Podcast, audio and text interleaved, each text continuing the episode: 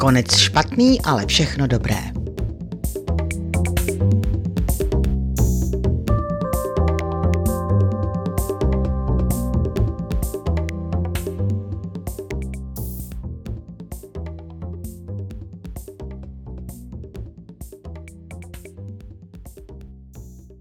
Když se zamilujeme, věříme, že naši lásku nemůže nikdo a nic zničit. Jsme přece jen my dva, milujeme se a půjdeme životem ruku v ruce.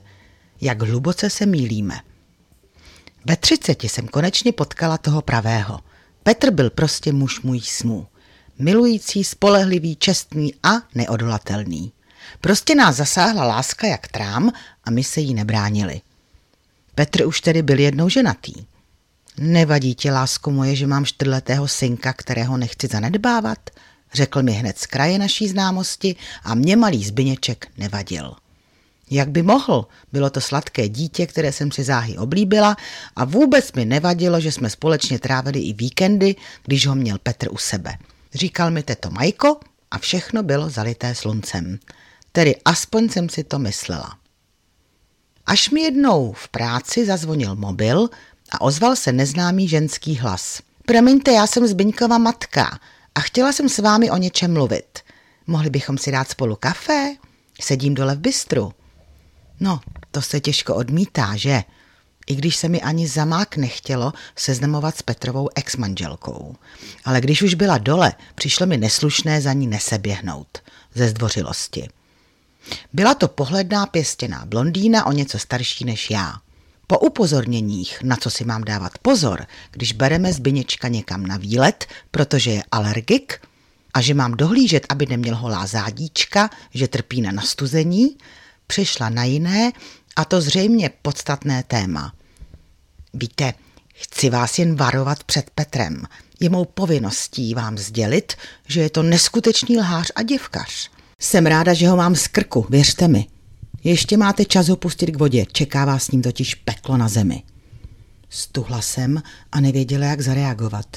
Tuhle studenou sprchu jsem nečekala. Rychle pryč, rozluč se a padej. Z téhle schůzky nekouká nic dobrýho, blesklo mi hlavou. Pruce jsem vstala, omluvila se a odkráčela středem. Ani jsem se neohlédla, nechtěla jsem tu ženskou už ani vidět. Nechci už se s ní nikdy potkat. Celý den jsem v práci nestála za nic. Petr z toho byl večer celý přešlý. No, to je zřejmě reakce na to, že jsem jí oznámil, že se budeme brát, ale na to asi nevydýchala.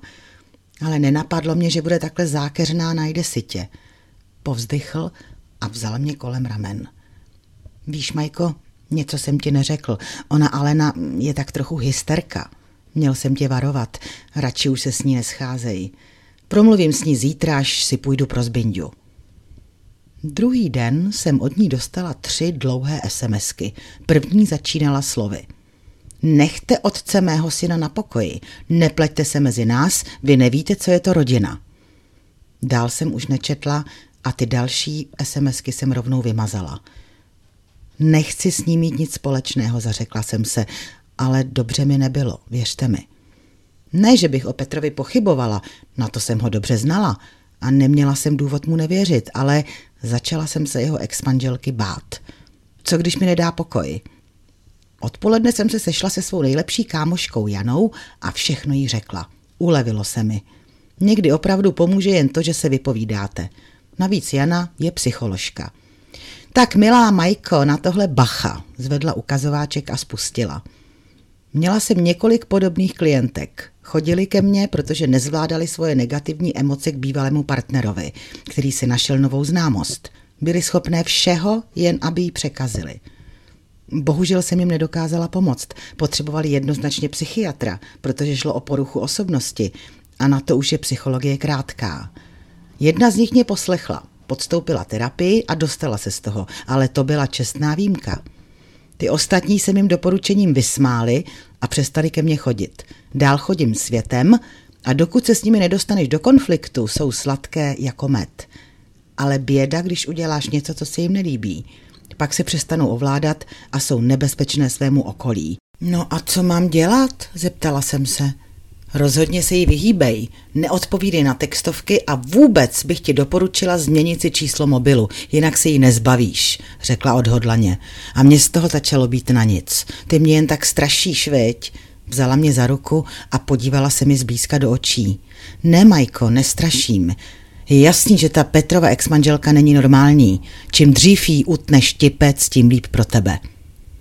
Cestou domů jsem si řekla, že Jana to myslí dobře, ale trochu přehání. Je to u ní deformace povoláním. Zatím to nechám na Petrovi a počkám. Co mi ta ženská může udělat?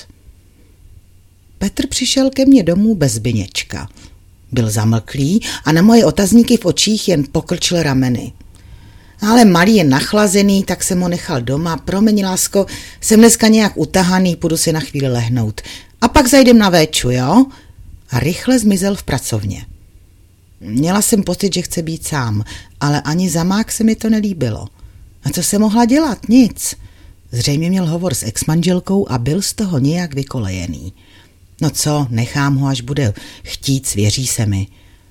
Ale ani později na večeři jsem se nic moc nedozvěděla. Ale naslíbila, že už ti dá pokoj, sama neví, co jí to popadlo, neboj, už budeš mít klid, ujistil mě, ale díval se na mě smutným pohledem. Připadal mi nějak vyměněný. Pak odvedl řeč jinam, snažil se udržovat konverzaci, ale nebyl to už můj Petr, jako by ho očarovala. Marně jsem se snažila ho rozveselit, myšlenkami byl někde úplně jinde. Je pravda, že jeho bývalka se mi už od toho večera neozvala. Ale náš vztah dostal trhlinu, která se pořád zvětšovala a já nevěděla, co jsem udělala špatně. Petr se začal vymlouvat na spoustu práce a netrvalo dlouho, až jsem pochopila, že se se mnou nechce scházet. Několikrát nepřišel ke mně na návštěvu, i když jsme byli domluvení. Pak se jen omluvil SMS-kou, že musel buď zůstat v práci, nebo že má ve svém bytě vytopenou koupelnu, nebo že musí večer hlídat zbyňka. Bylo mi trapné se mu vnucovat a tak jsem se taky odmlčela. Je hrozné, když vás ten druhý opouští a vy nevíte proč. Pro boha, ty vypadáš jak zmoklá slepice. Spráskla nade mnou ruce Jana asi po měsíci. Řekla se mi, že jsme se rozešli. Tehdy toho večera, když Petr přišel od nemocného Zbyňka, se něco tam u nich muselo stát. Vysvětlovala se mi. Od té doby se změnil. Prostě konec, Jano. Začala jsem brečet. A vysvětlil ti to nějak? Naléhala na mě. Ne, prostě se vymluvil, že má teď v podniku strašné problémy a nemá na mě čas. Že se ozve, až se to prý uklidní. Škytala se mezi slzami. No, Majko, možná je to pro tebe lepší. Bůh ví, co se tam mezi těma dvěma tehdy stalo, přemýšlela Jana na hlas. Tyhle hysterky jsou mazané a zákeřné. Možná mu něčím vyhrožovala a on tě takhle chce chránit. No nekoukej na mě tak překvapeně. Ty fakt netušíš, co tyhle ženské dokážou. No, ale pokud si ji zalekl, tak je to pěkný srap. Vylítlo ze mě, i když mě to bolelo. Jana přikývla. Víš, Majko, možná si ho zaháčkovala synem, že když s tebou bude dál, nebude mu ho dávat, bude se s ním soudit o styk, bude mu zkrátka dělat problémy. Takové případy taky znám. A ti tátové se fakt zaleknou. Chlapi většinou nechtějí konflikty a radši se snaží tak nějak udržet klídek. Život šel dál, nezbylo mi, než se s tím nějak vyrovnat. Asi půl roku na to jsem v hypermarketu u lahůdek zahlédla Petrovu postavu. Byl ke mně zády, vytahoval něco z regálu a podával to své bývalé ženě. Ano, podklesla mi kolena. Spokojená rodinka se sklánila nad nákupním vozíkem, u kterého nechyběl ani malý zbyněk. Polkla jsem na sucho, chvilku se mi ještě pozorovala, ale pak jsem se otočila a vydala se s úlevou k pokladnám. Nebylo mi už ani do breku. Jen jsem si vzpomněla na kamarádku Janu.